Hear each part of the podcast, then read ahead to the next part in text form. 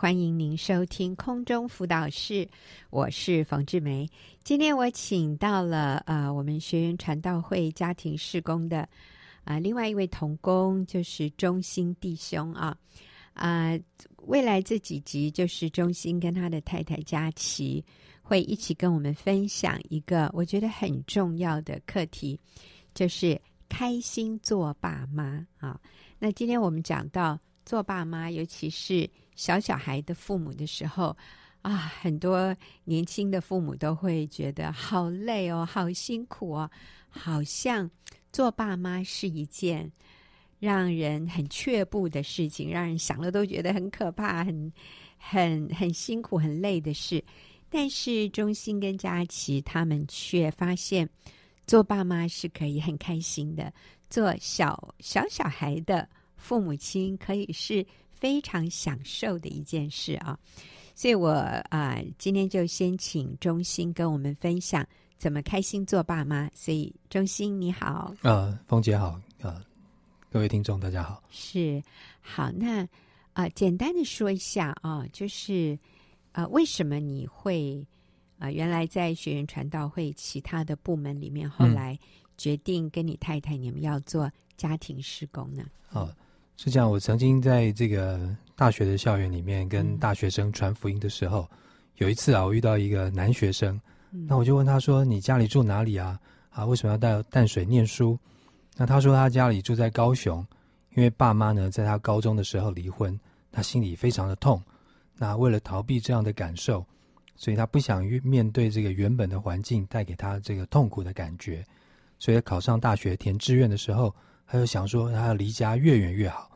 后来呢，我们向他传福音，他信主之后，才渐渐从这样的伤害中走出来。嗯，那我们就开始看到啊，原来夫妻之间的这个离婚或离异对孩子的伤害是很大的。嗯，那我们也也越来越看到，就是亲子关系的基础就是夫妻关系。嗯，啊，夫妻关系好，亲子关系会跟着好。那所以我们啊也了解到一个真理，就是啊，让孩子知道爸爸妈妈彼此相爱。比告诉他们我们爱他更重要，嗯，所以因为孩子只在乎爸妈有没有彼此相爱。是，其实小小的孩子，父母的关系就是他们的一个最重要的成长环境。所以家里如果是和谐的，是开心的，爸妈是相爱的，你知道这个孩子就有真实的安全感。可是如果爸爸妈妈没有彼此相爱，这个孩子每天忐忑不安，嗯，就是很惶恐的长大哈。所以。刚刚中心讲的这句话好重要，就是让孩子知道爸爸妈妈彼此相爱，比告诉孩子我们爱他更重要哈，比让孩子知道我们爱他是更重要的。所以，啊、呃，我觉得中心你在讲到开心做爸妈的这个题目的时候，你想到的第一个重点是要开心做爸妈，要先开心做先生或者太太。对，是不是？对，所以要开心做父母，你需要先很享受你做先生或者是做太太的这个角色。意思就是，爸爸妈妈要先彼此相爱。嗯，所以讲到夫妻关系，那你觉得有有哪些很重要的重点？好，我觉得第一个最重要的就是接纳配偶。嗯嗯，那我还记得啊，嗯，在我结婚之前，我最欣赏我太太的这个优点。就是啊，他能够把所有的东西都分类的清清楚楚，然后整理的干干净净、整整齐齐。是啊，我看到佳琪的时候，嗯，我其实不用去你们家，我就有这个感觉。他真的是永远把自己弄得干干净净、整整齐齐的。对，嗯嗯。那他在大学的时候啊，学校里面举行这个寝室比赛哦，他都是得第一名的。哎呦，那他的死党呢，曾经说，要不是因为身高的关系，他一定能够考上军校这样子。军校这方面要求很严格，他一定过关。嗯。那结婚之后呢，他还是维持这个很棒的习惯，所以我们家里面看起来都是呃窗明几净，非常舒服的。嗯，好。那对我来说，家里是一个很轻松的地方，所以有时候不需要太拘小节。那如果举个例子啊，如果家里有十个杯子，嗯，那这十个杯子都会被我用到啊，可能一个是用来喝水的。啊，喝茶杯用一个杯子，喝咖啡用一个，喝牛奶用一个。然后啊，我的习惯就是这个十个杯子啊，可能都会分散在家里面各个不同的角落。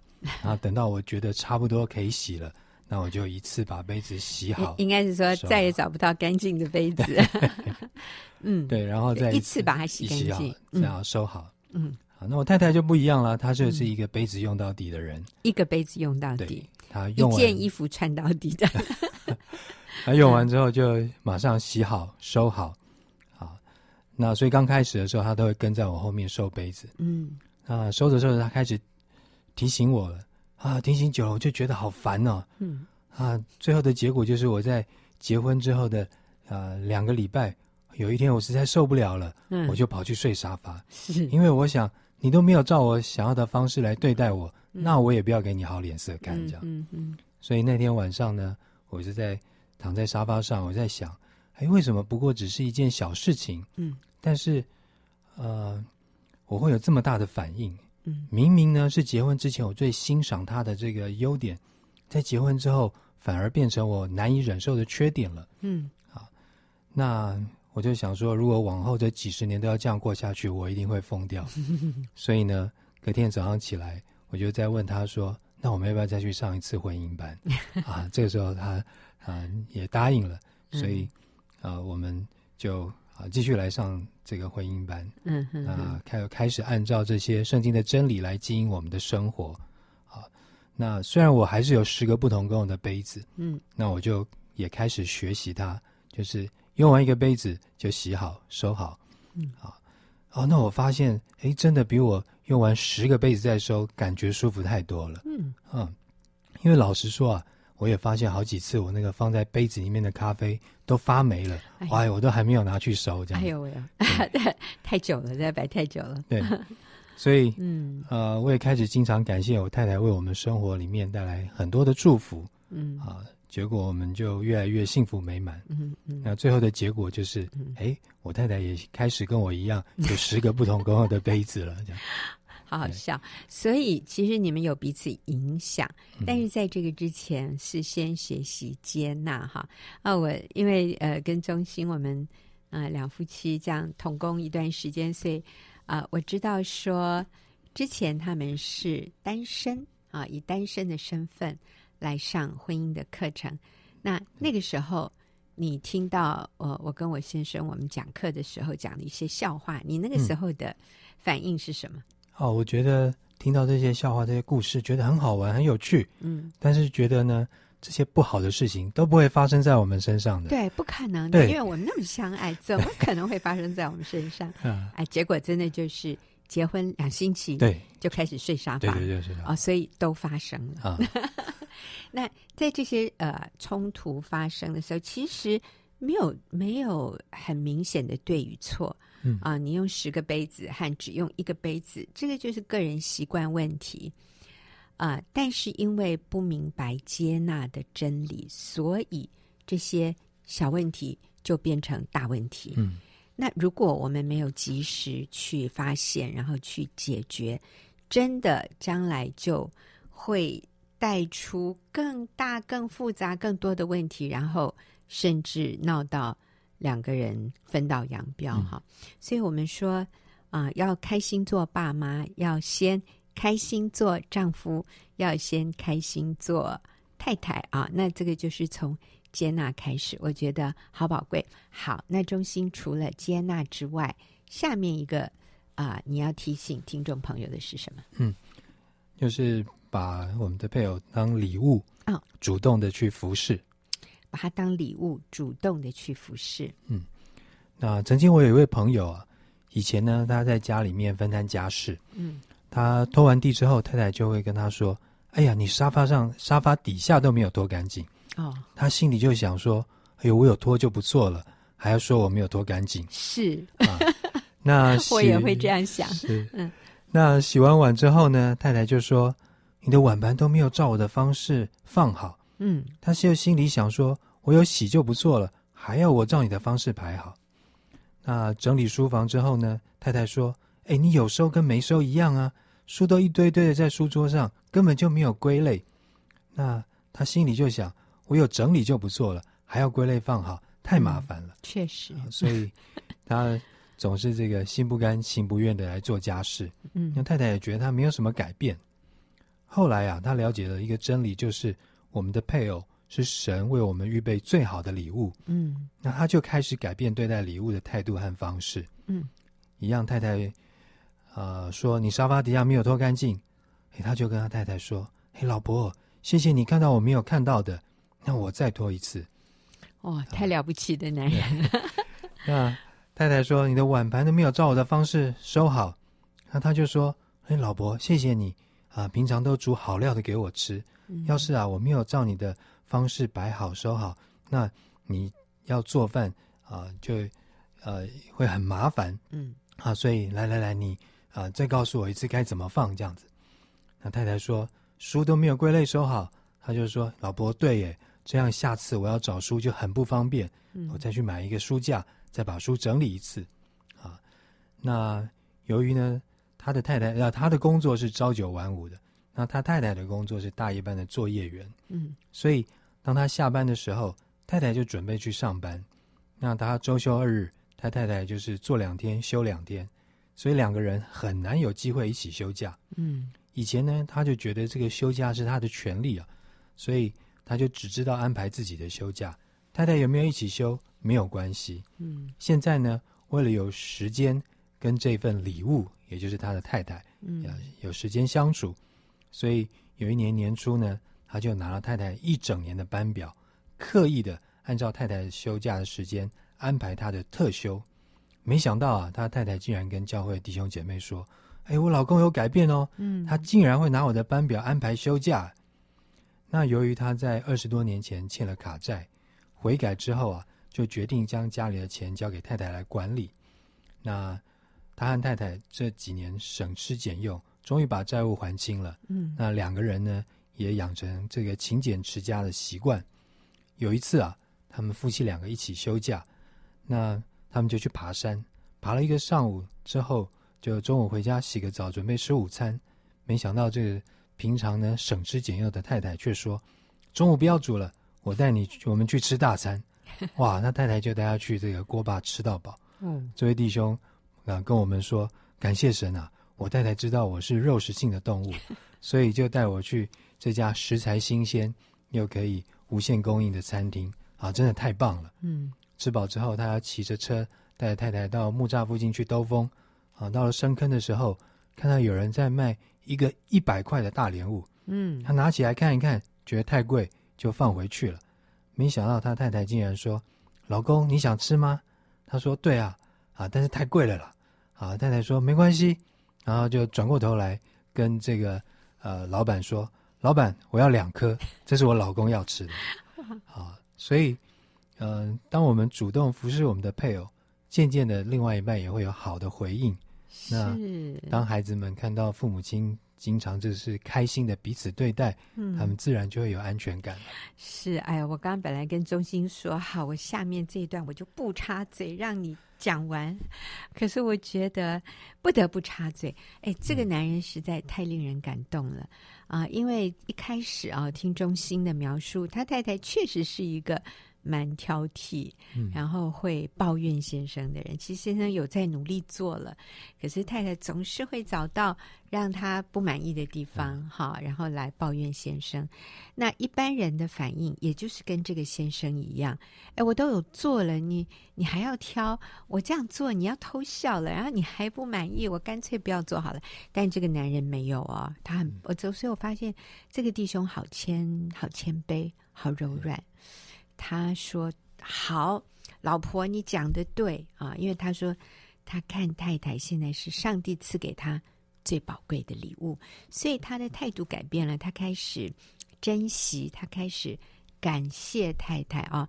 那刚刚中心也提到说，这个男人以前有很多卡债，你看他看到其实他太太对他是一个很大的帮助，所以就把。”所有的这个叫什么经济大权，放在太交给太太，让太太来决定。呃，他愿意接受这样的一个呃约束，这样的一个管制啊。呃，我想对男人是很不容易，但这个先生好棒。所以呢，太太说什么，他就说是老婆，你讲的对，好，我愿意改。他就真的也有行为上的改变。结果呢，太太就说：“来，我们去锅巴吃到饱。”然后一百块的莲雾，这个不手软。这个老板给我两个，我我先生要吃的啊！哎呦，这好让人感动。所以我们看到，其实跟教育程度无关。嗯、你说他太太其实是工厂，在工厂工作啊，作业员，作业员。然后呃，先这个夫妻两个人，其实这样听起来，经济环境是比较。比较要要要呃怎么说？要缩紧裤带的哈。然后那个之前又有债务，可是因为他们用正确的方式来经营婚姻，所以我听了都觉得好甜、好甜蜜、好幸福哦。所以真的，婚姻是否幸福，家庭是否快乐，跟我们赚多少钱完全无关。那跟什么有关呢？跟我们是不是彼此接纳？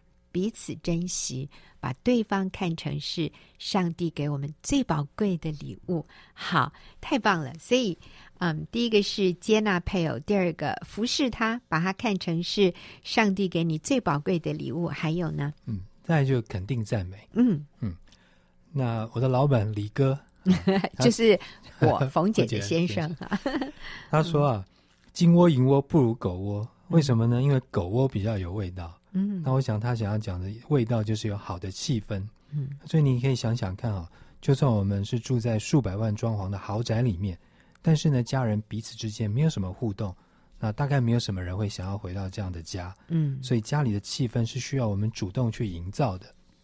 啊，我还记得这个，从孩子还小还不会说话的时候，每次呢，我在谢饭祷告，我就一定会说啊，感谢耶稣让美丽的妈妈。为我们预备这么丰富、营养、好吃的饭菜，我们真的好幸福哦！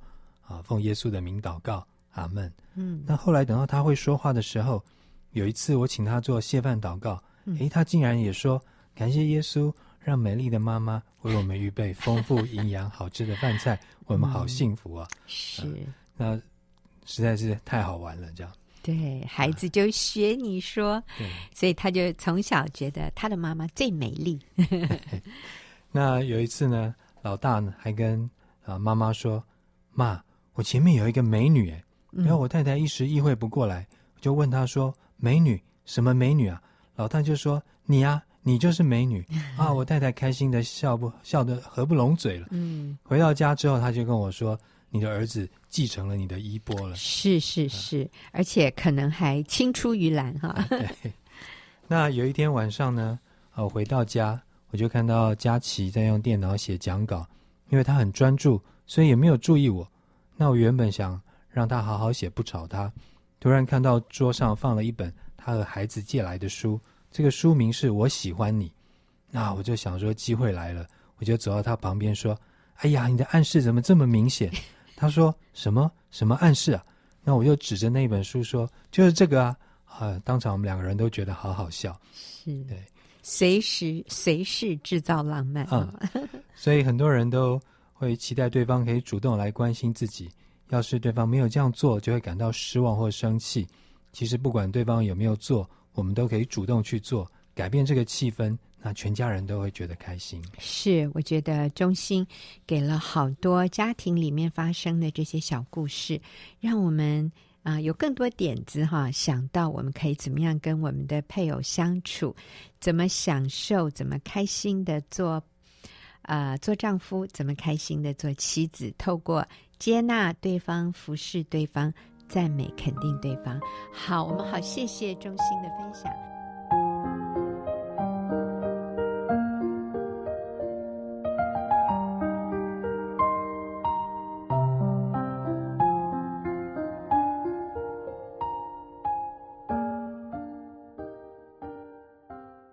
朋友，您现在所收听的是空中辅导室，我是冯志梅。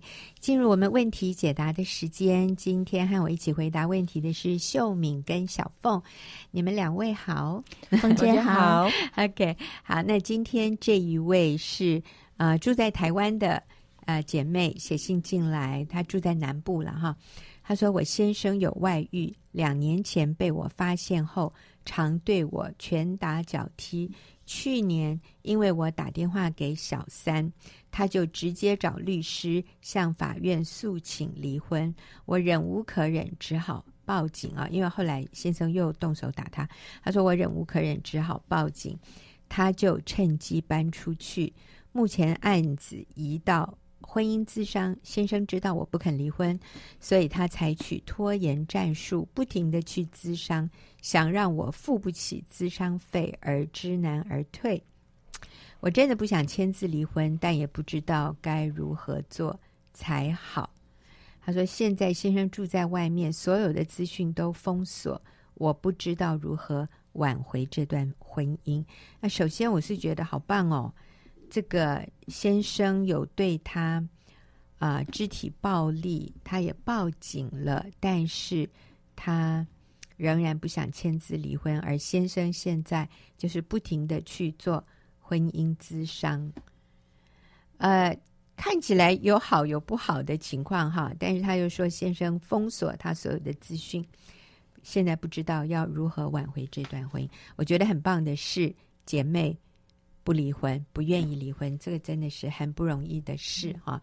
尤其有了这些肢体暴力的经验之后，好，所以我想先请秀敏来回应一下。嗯嗯，是，我想婚姻啊，我觉得真的是 每次听到这种，我就觉得心很沉重。就是先生有碰到先生有这样的一个些。外遇的状况的时候，妻子真的是很第一时间是非常非常呃愤怒，然后很多的不容易，我相信是的。但是我想在这里，嗯、呃，不过我觉得这位姐妹很棒，她是要挽回婚姻，是就是她最后说不知道要如何挽回婚姻，所以她的目标是要挽回婚姻。我觉得这是非常。值得嘉许，而且是一个很好的一个根基，就是在一个不离婚的根基上面这样。但是，我想我们我我还是要提，就是我们不要跟小三直接有碰面联系的这个，嗯，因为这个只会让你。本来的你本来已经有苦毒了，嗯、先生有外遇，你本来已经有苦毒，你再去联络，那个是火上加油，它不会让你更好过。是。哦，我请小凤也分享一下，你说你也曾经做过这样的事，嗯、是。我当场被小三羞辱。嗯，那我觉得除了呃，这是伤害我们自己的一个呃呃一个。错误的嗯行动，嗯、那另外一方面，其实先生知道了，他会更愤怒。嗯，总归来讲，这件事呢，只有坏的影响，负面的影响，没有任何正面的效果。嗯，他把这个关系变得更复杂，复杂，而且我当时真的觉得那个复复合的路好像又更辛苦了。嗯嗯嗯。好，那我们说说看，一般哈原配打电话找小三。用意何在？你为什么要去跟小三联络？你想，你想说服他离开你先生吗？还是你要去指责他？还是你想要知道他们现在进行到什么地步？嗯，可能都有，都有。我想要知道他们现在进行的什么啊、呃，是什么地步？那。嗯我还有，我想要让他知道我知道了。嗯嗯嗯，我想让他知道，他知难而退。是我希望他知道我知道了，他应该要收敛。嗯嗯嗯嗯，结果呢？没有，没有，他还羞辱你，他羞辱我，还跟我示威。嗯嗯嗯，所以呃，我觉得这这件事对我最大的影响是，呃，让我对我先生没有办法更再好。嗯，没有办法做继续做对的事。嗯哼，当然那个时候我还没有信主。嗯嗯嗯，但是我就觉得，呃，好像呃更没有盼望。是是，所以我们不鼓励，我们绝对不不赞同呃原配去找小三，因为当你这样做的时候，你等于把自己拉下来，跟他在同一个平面上了。可是原来原来。你是合法的，你是正牌的，是他闯入，是是他犯规耶，不是你犯规耶。按你现在是一个没有犯规的人，你要跟一个犯规的人谈判，那他当然就是啊、呃，叫什么“恶人先告状”嘛，反正就是那个他就是要先咬你一口，这样他才会占优势。所以他们通常是用羞辱。我最经常听到的就是你自己把你先生管好，嗯，好不好？我没有去找他啊、哦，是你先生主动来找我的哦。啊，你你自己对你先生失去呃吸引力了。是你先生自己来找我的，你自己应该反省反省。你还跟我谈什么啊？所以类似这个就会让原配觉得很受羞辱。那至于小三讲的是不是事实呢？我想可能只有一部分是。他当然要渲染更多，让你他是他要让你知难而退哦。他是绝对不会认错的。他如果有羞耻之心，他一开始就不会跟你的先生在一起。嗯、所以。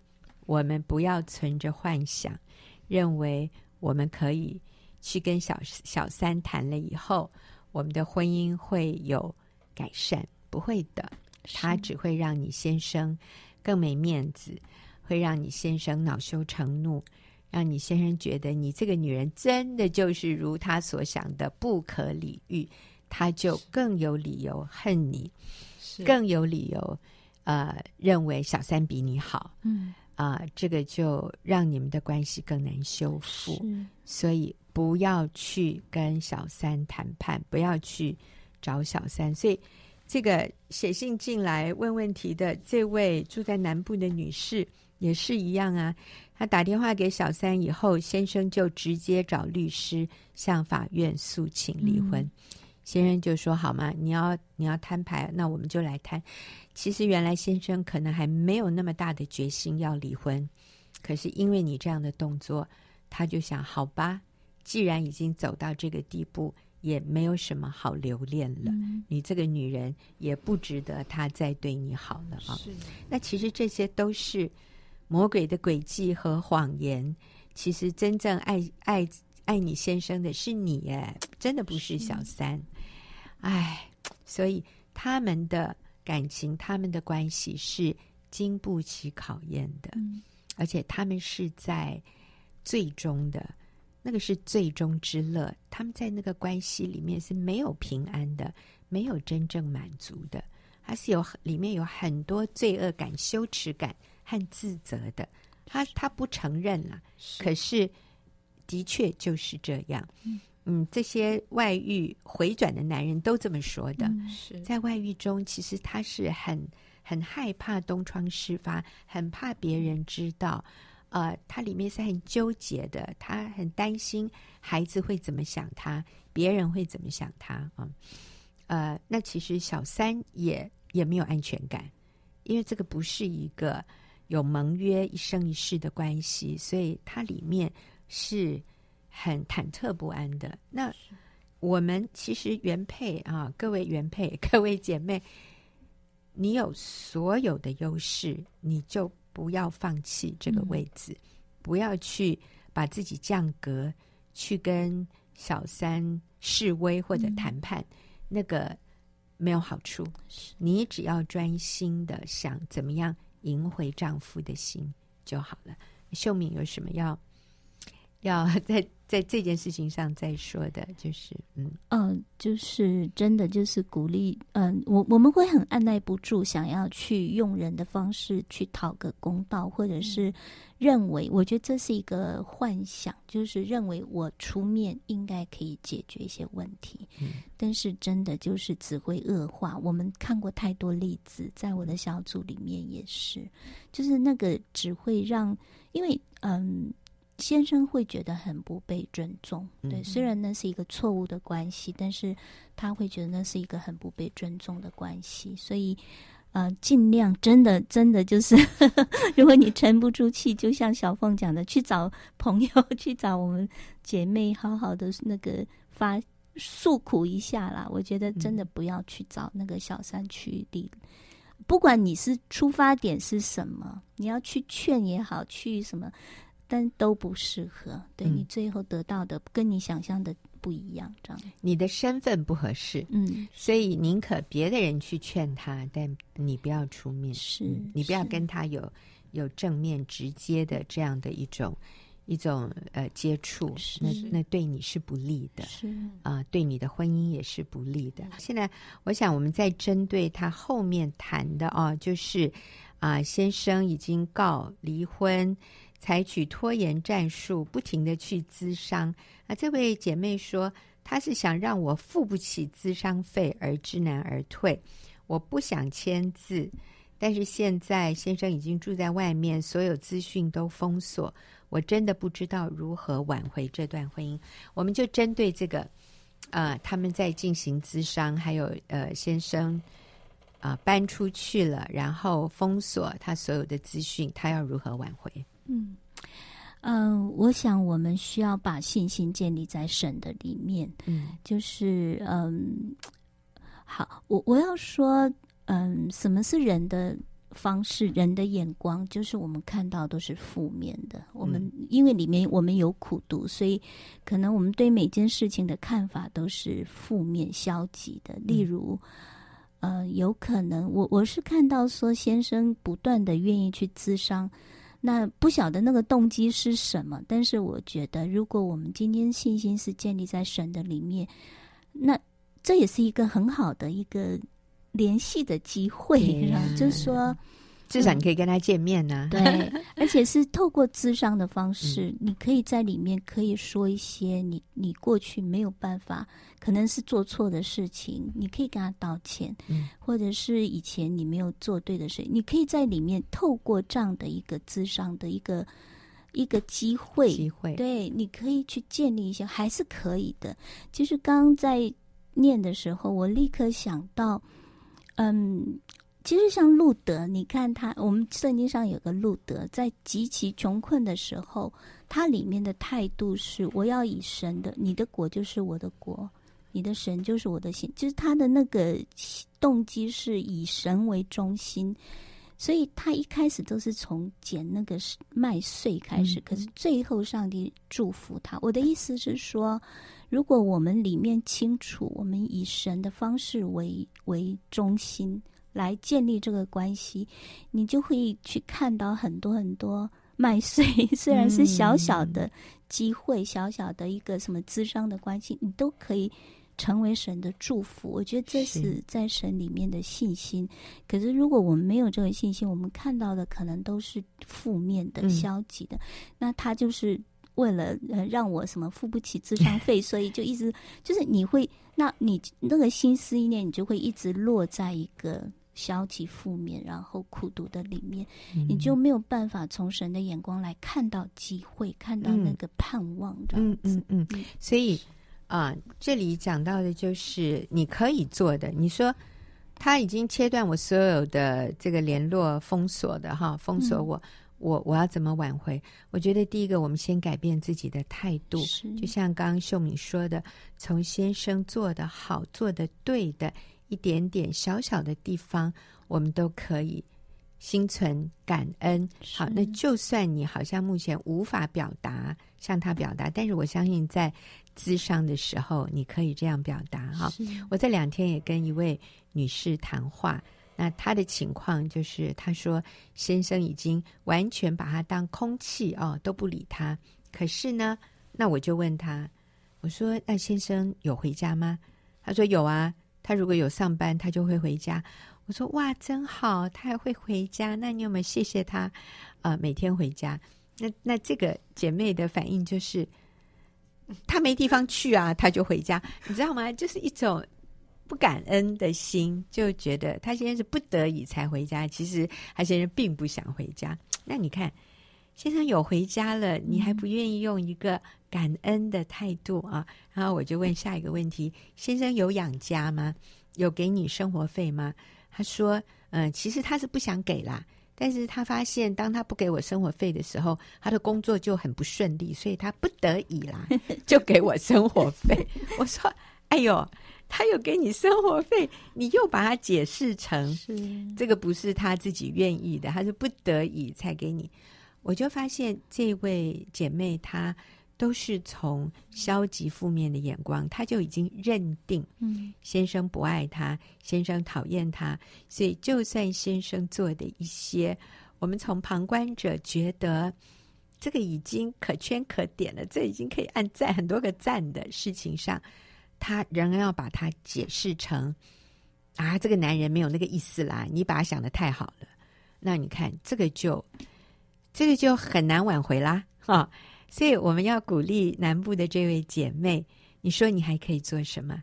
第一个，你为你先生还愿意自伤，我们来感谢。为你还可以不定期的见到他，所以你可以向他表达感恩，来感谢神啊！甚至我们有很多姐妹认为，先生告我，哎呦，感谢主，我可以在法院跟他约会耶，所以他就预备了小孩呀、啊，什么为先生预备一整年的生日礼物啊，什么礼物，结婚周年纪念礼物，他全都把它弄得。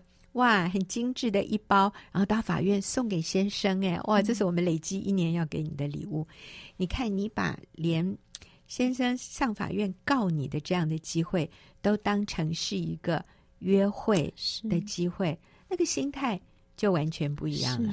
啊，最近还有一个姐妹她说：“哦，我先生对我像那个小李飞刀哈，先生的话很很犀利的话，说像小李飞刀一样这样丢向我。”她说：“可是这姐妹好棒哦。”她后来说：“可是我我忽然发现，哎呦，那是他在排毒啦。”因为先生对他讲很多很难听、很犀利的话，像小李飞刀一样，一个一个一个这样子一连串的丢过来。那上帝突然改变他的眼光，他发现，哎呦，是先生在排毒。他骂完了，心里就会好过一点，嗯、呃，他的气也就消了。你看多积极正面，是，所以姐妹，这是你可以做的第一件事，改变你的态度，是。从上帝恩典的眼光来看这些事，你仍然仍然会看到先生很多的优点。嗯，是，所以嗯，保罗说不要以恶报恶，倒要以善胜恶，哈。呃，我们也不是以善报恶，是以善胜恶。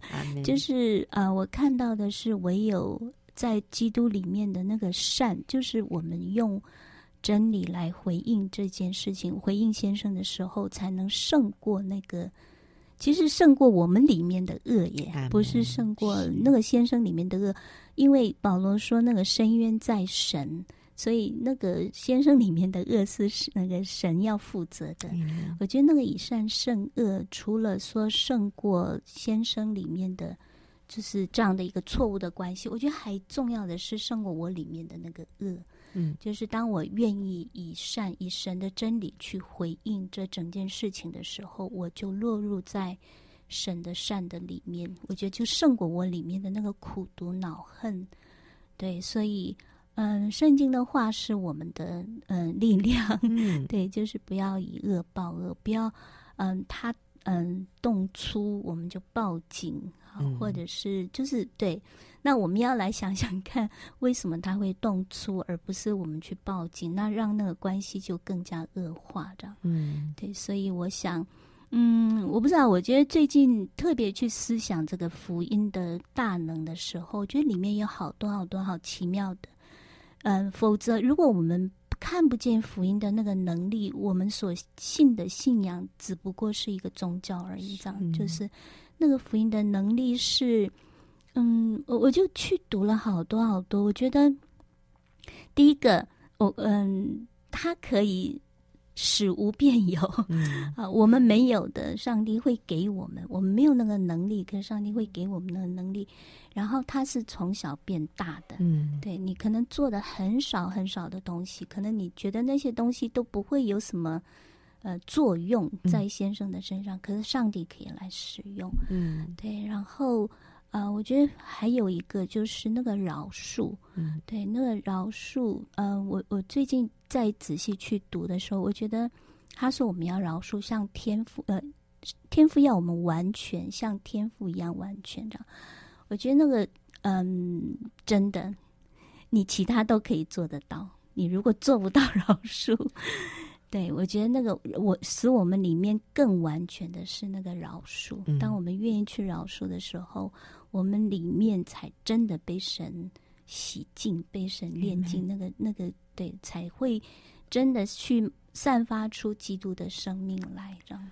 是，所以我们做我们能做的，然后我们就把结果交托给神。是所以我们改变自己的态度，我们信靠神，我们继续做对的事，我们以善胜恶。嗯、那结果呢？我们就交托给主。是好，呃，我我相信上帝会动工，我相信。你的先生会感受到你有改变，嗯、你的先生会发现你是一个越来越可爱的女人。嗯、那他的，你知道，我们说叫堆炭火在他的头上，他就越来越感受到，他如果继续对你这么不好，他实在是自己良心也过不去啊。嗯、我们就来信靠等候上帝的工作。好，我们好，谢谢秀敏，也谢谢。